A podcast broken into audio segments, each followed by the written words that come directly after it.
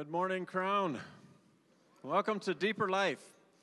For those of you who haven't been here before, uh, or maybe you're freshmen uh, or new faculty or staff, in the fall and in the spring, we devote a few days in each semester to look at our own spiritual life and examine it in ways that we would call a, a deeper walk with the Lord.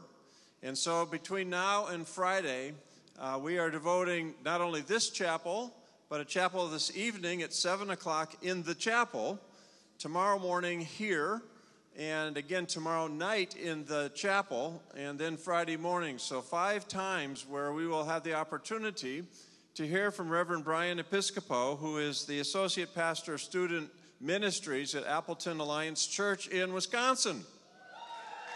Okay. Reverend Episcopo uh, graduated from uh, Indiana Wesleyan University in 2008, where he met his wife Hannah, and they got married in 2010. And then they answered the call to become the uh, pastor of youth ministries at uh, Appleton Alliance in 2011. Now, uh, he does like New York sports teams. Rob? He likes hiking and biking, anything outdoors, I think, running. And um, I had uh, dinner last night with Brian, and I really hadn't spent that much time with you before that. And um, here's what I really learned uh, about Brian, and that is that he really has a heart uh, for you and this generation to follow the Lord deeply. And uh, as we talked last night, um, he mentioned to me that he has a lot of people praying for this time. And not just for him, but for us here as a campus. And it's always good to know that people are praying for us at Crown College. And so I am so grateful for that. And I know that I so enjoyed my time that we spent our time and we uh, were there long after the deck at Lola's was evacuated and people were gone and it was getting chilly. It was almost as cold as it is in here this morning before we left.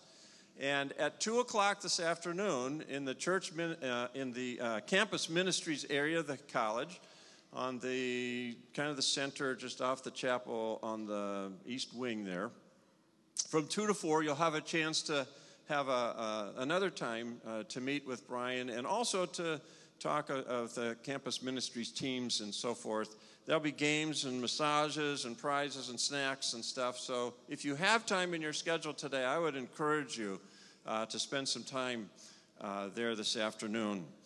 So as Brian comes to speak to us, I just encourage you, you know, God is here and people are praying. And would you have ears to hear not just what Brian says, but what God might actually say to you this morning? Brian, come and share God's word with us. Join with me in welcoming Brian Episcopo. Uh, I heard you mention massages, so I don't know why anybody would come talk to me when there's massages going on. I may not even talk. I may be in the middle of a massage. Um, I am so thrilled to be here, and I'm so excited. And you need to know your president is such a strong, godly man and, and just a solid leader that uh, he is not only passionate about you getting the best education you can, uh, he is so deeply passionate about you coming into a closer, more intimate walk with Jesus. We talked last night, and you could just see it was the means by which you could grow in your walk with Jesus was just through this vehicle of Crown College. And that was that was the purpose of that's why he gets up in the morning and that's what your faculty. I just heard some stories about some of the people you get to go to class with every day, and they're just remarkable people. They're world class, and your degree will continue to get more valuable with every year that goes by here. This place, the future is so bright, and it is truly humbling uh, me to be here, and I am so excited for it. And you have to know, your president too is a superhero. He is he is actually a hero. So last night this happened. We were on this deck. We were the only ones there because it was so cold. And um, but we're there, and and the, the there's a boat coming in, uh, a pontoon boat docking, and. Uh, this it was a very a much older guy. He was a lot slower, much, very old, and then a younger guy who um, I think it was like his son or a relative or something. And they're, they're docking the boat, and the, the son, the younger guy's up, kind of roping something into the trailer, and then the, the older guy is in the back of the boat. and he's trying to push it away from the dock, I think, or he's trying to push, keep it away from the dock. And we're, we're watching this, and at some point we just realize he's just standing there like this, up against the boat. And his son realizes and, and goes, Hey, Pop, you okay? And he goes like this. This is exactly what he did. He goes, Nope, I'm going in. and he fell in the water right in front of us, right? And, and your president, just Superman, just runs over there, and I'm like pretending like, oh yeah, I'm gonna go in too. you know, but he goes over there, and uh, and we're, we are standing, and the son jumped in, and he was down there a while. he didn't come up for a while. He was there. I mean, we're his son's under there, and I'm like, well, should the, should all of us go down and uh, and then he, they came up, and they could walk to shore. And uh, boy, had we not been there, I don't know. I don't know what would have happened if we weren't there to watch it happen. I don't know.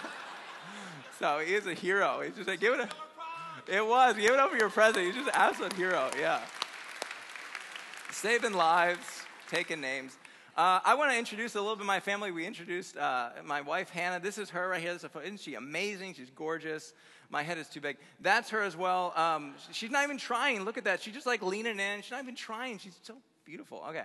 And then the next, this is my family here. My, my dad, you can't see any of these people. Uh, that's my family. This is my niece here uh, on my, two nieces on my, uh, my, my wife's side. And this is my other niece, is a Gerber baby, pretty much. Is, isn't that crazy? That's, that's, on, that's on my side. That's my sister's. Um, yeah, those are some photos. Okay. Uh, I'm so excited. You, we got to get to know each other. We're going to be hanging out all week. So um, want to talk to you this week about the theology of and. And, and here's why I want to do it because, I, you know, Jesus is more than just one thing. Uh, our faith has a multi, multiple facets to it, multiple dimensions to it. And when we can hold them in tandem in view as we live, uh, I believe we see more clearly God. When Jesus is more than just healer, but he's also sanctifier, savior, coming king. When, when Jesus is more than just Lord, he is Savior as well. When we see these multiple dimensions in our faith, I believe God speaks very loudly through that, and our view of Him and our relationship with Him uh, begin to get very clear. And I know that's ambiguous and vague, but we're going to unpack that throughout the week. And today, I want to begin with just telling you my story. I, there's not a lot of Bible verses in this. I think there's two. So if my dad watches it, just can we throw just throw Bible verses up on the screen? randomly. Just throw tons of Bible verses up there.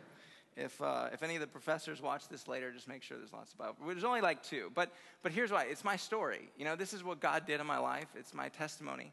And uh, he spoke very loudly through his word. And I hope today that maybe uh, he speaks to you just as profoundly as he did to me in this time of my life. So before we begin, let's, let's pray and ask God to get loud in our own hearts this morning.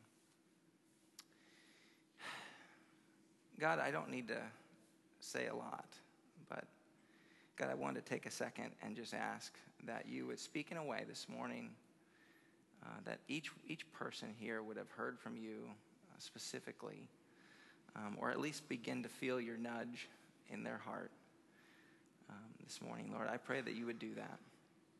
In your name we pray. Amen. So, my, uh, I want to begin just my, my grandma, you have to know first about my grandma. She is a super Italian woman. She is like the epitome of all that is Italian, it, whatever that means to you. She's super Italian. And, and she loves to cook, she loves to make stuff. And one, one particular day growing up, we were in about, I was in first grade, my sister was a little bit younger. Uh, she was picking me up from school. My parents were gone on a mission trip. They were away. My dad's uh, actually still a pastor. He's a pastor at the church I'm at, and he was pastoring when I was young. Away on a mission trip, she was watching us. We come home from school and we're walking home, and we notice something unusual about the house, something that is out of the ordinary. There was smoke uh, coming through all of the windows. That doesn't normally happen. That's not a normal thing when mom and dad are home. And so we're, we're getting home, and we, she, we run up to the door, and she puts her hand on the door handle. She stops, she turns around, and she tells my sister and I to meet her in the back by the hose. And then she swings open and runs into the house and just disappears into the smoke. And so my sister and I, really young, we run around to the back of the house, but to the hose. We're not sure why. And uh, so we're running, and I'm thinking, what is she going to get? There's no, we don't have a pet. You know, we don't have, there's no one in there. What is she going to say? What is grandma running into this burning house to save? So we get to the hose, we're waiting for a second, and then the screen door just explodes off the back of the house, just flies into the yard, and there comes grandma through it with a giant black pot, a huge black, like cooking pot. And then I realized, like, grandma went into the house to save dinner to save dinner. She's like, no one loves food as much as this woman. The house is on fire. We got to save dinner. She had time to grab hot mitts. She put hot, she put the grab in this. I know this is a true story. She runs out and she she sets it down by the hose. She grabs the hose, grabs the lid, and she says the words that go down in Episcopo family lore as like the this defines all that is grandma. She looks my sister and I both in the eye. And with all the seriousness in the world, in her thick New York City grandma accent, she says in the raspiest voice, she goes, Now listen, if it's still good, we're going to eat it.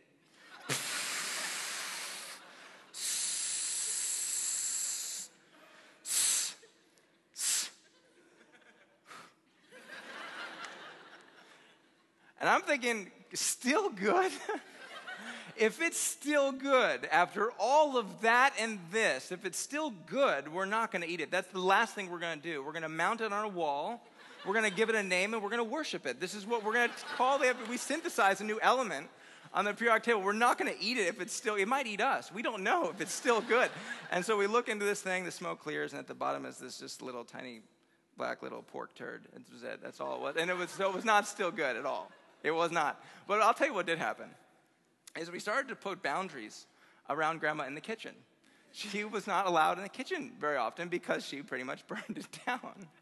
And so, this is what you do in life when grandma burns down the kitchen in your life, whatever that means. Whenever something gets out of control, you, you put boundaries around it, right? You put a framework. So, when your spending gets out of control, hopefully you put boundary you call mom and dad or you put boundaries around your spending. When your time gets out of control and you have to do all the homework and you're not getting it all done or whatever you got to do uh, you start to try to put boundaries around the video games and stuff. Uh, when you sneak out at night after curfew which no one does here but if you did it, it just you do i don't know these boundaries i could put around you. When stuff gets out of control you try to put boundaries around it. And this is actually an instinct. When, when, they, when you go whitewater rafting, they tell you to keep paddling forward, but everyone does the same thing when you come up to rapids. Everyone instinctively grabs onto the raft to try to hang on, to get control. And that ends up being the very thing that flips the raft. And so this is what I this is what I know about you. Whether you know, regardless of where you're at, I know that this is not just true. That there may be times in your life when you don't even realize how tight your grip is on stuff until something begins to get out of control in that area. You didn't realize how hard you were holding on to it. And you might even be in the circumstance now when, when something's getting out of control and you try to grip it even tighter, it seems to even get more and more out of control. So, this is what I want to wrestle with before we get into this week. Before we start asking God to show up and speak in our lives, I think we need to deal with this question of control. I think we need to wrestle with, with what it means when God speaks and what he, how we would respond to that. So we're going to wrestle with this question today. We're going to wrestle with um, what do you do? Uh, how do you know when being in control is getting out of control? Even how do you even know? Even if you're like, I don't feel like anything's out of control in my life right now. Some of you do. You've had a crazy semester, and, and some of you are just how do I know when something is getting out of control? And th- this story begins for me when, um, when I was in middle school. It was when I re- began to feel my life getting totally out of control. My parents decided to tell us we were moving from South Jersey to Wisconsin. They thought this would be great news. So they thought it was cause for celebration. Let's take them out to Chili's and tell them they're going to leave all their friends and we're going to move to the Wisconsin Packer, Great White North, uh, you know, Green Bay Packers, cheese, and that's it. That's all there's there. And and they thought this would be great. And so they take us to Chili's and they tell us, and pff, tears and gnashing of teeth. And my sister's like, Do they even speak English in Wisconsin? My parents are like, No, not really, a little bit, somewhat. And then, and then I, we're all like, and the waitress comes over. She's like, Do you guys need a minute? Whoa, okay, I'll come back tomorrow. This is out of just, it was awful. But this is what happened. And you know, if you've ever moved, this is what happens. Lunchtime in a new school is the worst, right? You just take your tray and you walk from like social circle to social circle, trying to orbit the outer outer you know planets of, of that social circle and then trying to get in and make friends. It's impossible. So this is what i did in my life. I just felt out of control. I had no say in any of this. But one day something changed. I lobbed in a comment into one of these social circles i was in. It was the cool kids. You can tell you know who those people are. And, and i kind of sat on the outer, outer rim and lobbed in a comment and it made them laugh. And they actually acknowledged i existed. And And I began to learn that if I do this, if I can strategically make sure everything I say is funny, they'll acknowledge that I exist. Well, this worked for a while. I began to feel my life getting back into control. I began to be able to feel like I had friends and relationships, and then it began to shift out of control again. You see, something began to change. Uh, I wasn't as, I didn't have these huge rippling biceps that I do now, and I wasn't as hugely strong and muscular as I am now. You know, we were friends right up until that moment. So all of your Facebook requests this week will go completely ignored. no, I'm just kidding. But seriously. Um, so anyway, no, I, I was. I was a scrawny little kid. And it's fine, you know, sports and stuff. I got pushed around a little bit. And at first it wasn't a big deal. You know, I was part of just being a small guy playing sports and stuff. But but it did begin to get out of control. And, and there was this time where I began to you know, I get pushed around and, and physically get hit and stuff. And I, I remember like pushing back and saying, you know, hey, stop doing that. That hurts or whatever. And, and, and they responded to that, you know, really differently. They, they began to cut off the relationship when I would get upset at them and tell them to not do that, stop pushing me around.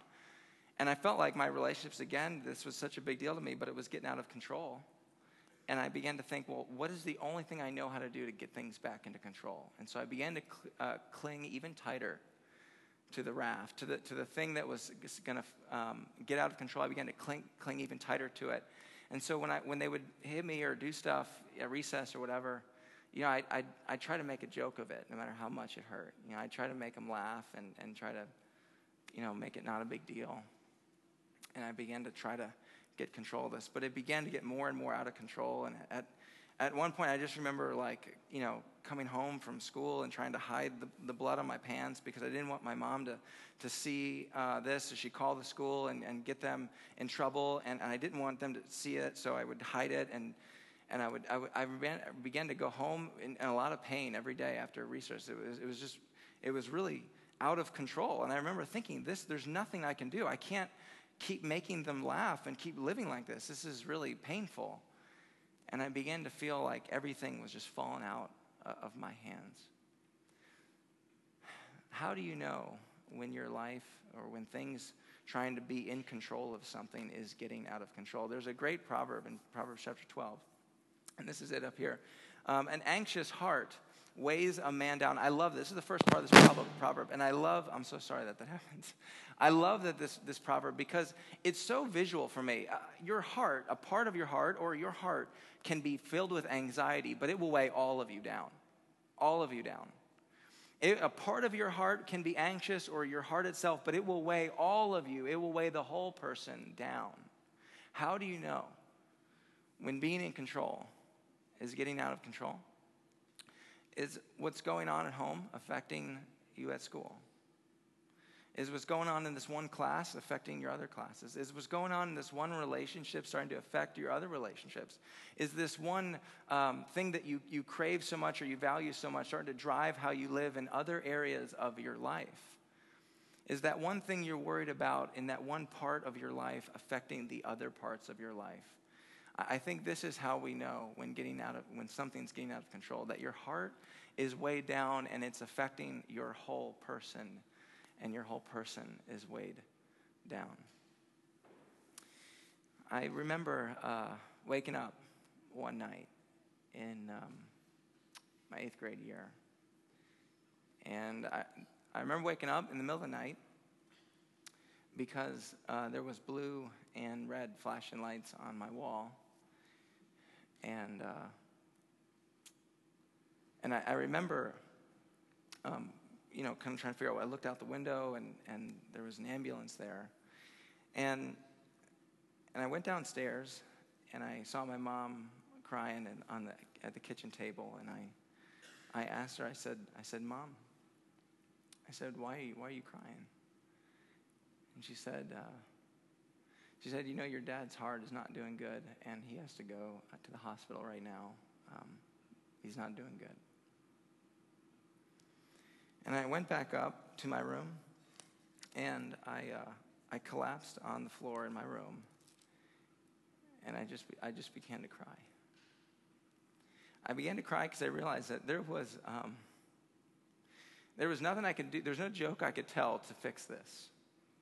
There was nothing I can do to make this better simply by trying to grip harder on anything that I thought I was in reach. I, I could not try to um, fix my dad's heart by making him laugh. I, and I realized my life was out of control. I was beginning to try to deflect this pain that I was getting at recess by bullying other kids, trying to make fun of them. I mean, I was becoming somebody that I didn't even know anymore, and my life was completely out of control. And the harder I gripped it, the tighter I tried to grip that, the more it seemed to just spiral out of control. And then I began to realize this, this was the emotion that I had been feeling, and I didn't, couldn't put words to it.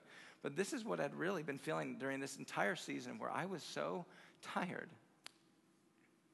And I remember just feeling so tired, but it wasn't a tiredness that like you could sleep off. You couldn't rest off this tiredness. This was a, this was a fatigue and a tiredness that came with just being so um, uh, just being so um, anxious in my heart that I, I actually felt it was like soul tiredness. And I began to just say out loud to God, I just began to say, God, I am, I am so tired.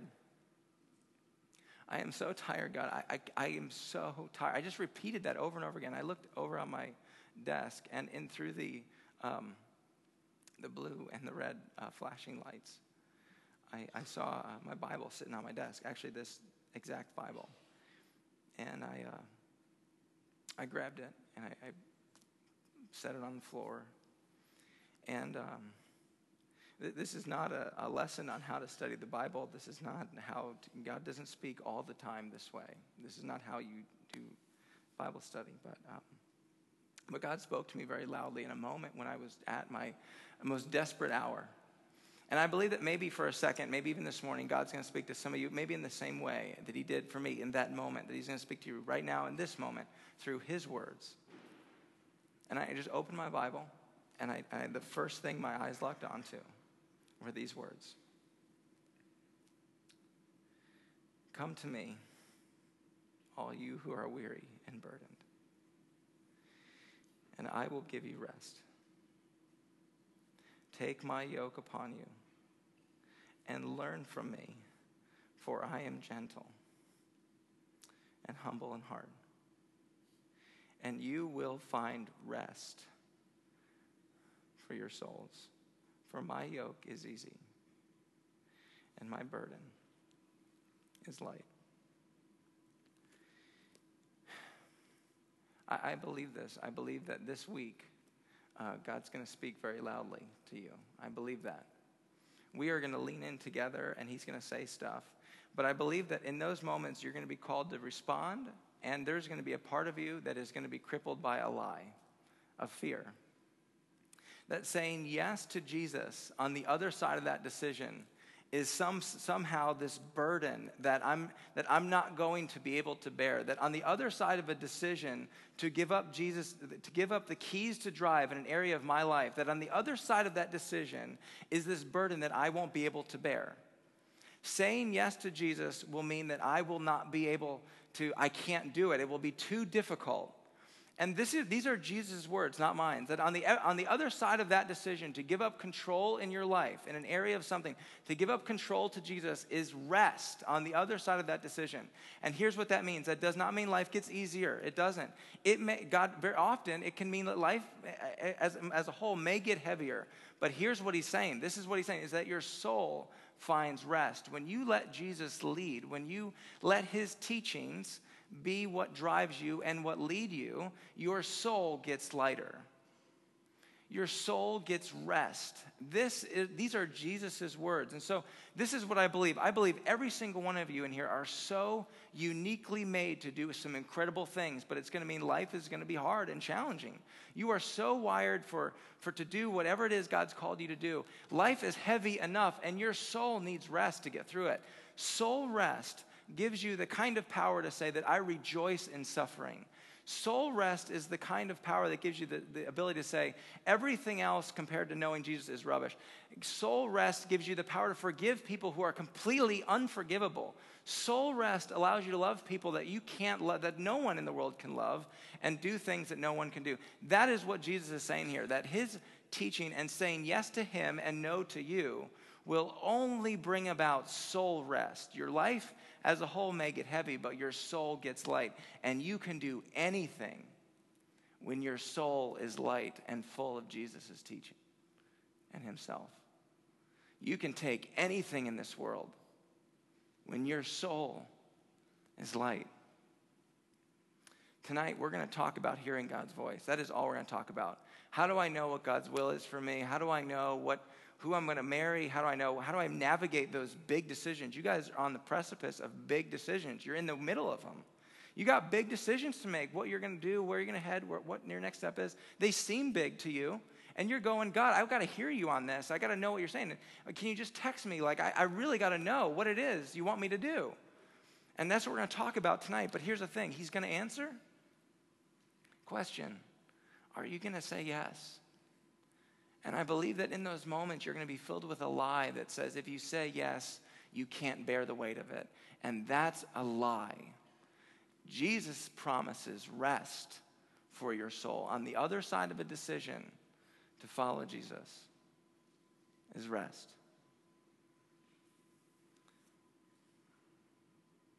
But I believe if we're doing it right this week, if, if we're really leaning into the teachings of Jesus and we're saying yes to him,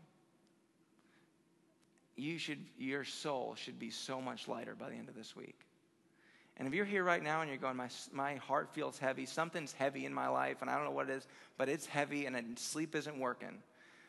I, I want to say just, that just let's, let's do this together. Come tonight. Let's just pack out that chapel, push the walls aside. Let's pack this place out, and let's together just get lighter. Let's just do that. If we're doing it right, you should leave that room lighter than when you came in. And every time you say yes to whatever you decided and whatever you heard, God speak to you, your, your soul should be getting lighter, and you can handle anything.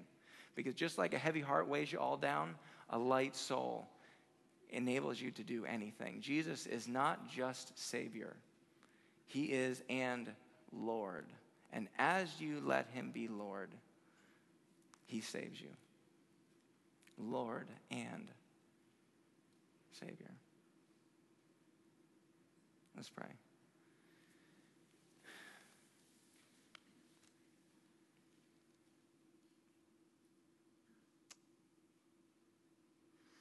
Jesus, I just, I just pray for everybody in here, Lord, who is um, maybe just caught off guard a little bit by uh, your voice in their life. Um, God, I pray that they would have that extra dose of supernatural peace that you just bring in those moments, God, even right now, just descend upon them with just peace. God, that, that, that saying yes to you means rest in the, in the places in their life where they need it most. So, God, I pray that you would just get very loud with your love right now, that that would be the loudest thing. And God, that I pray you would give an extra dose of courage to all of us this week to say yes, to leaning in this week to your voice.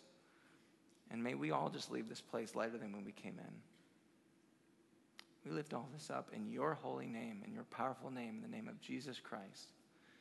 Amen. Thank you. I'll see you guys tonight.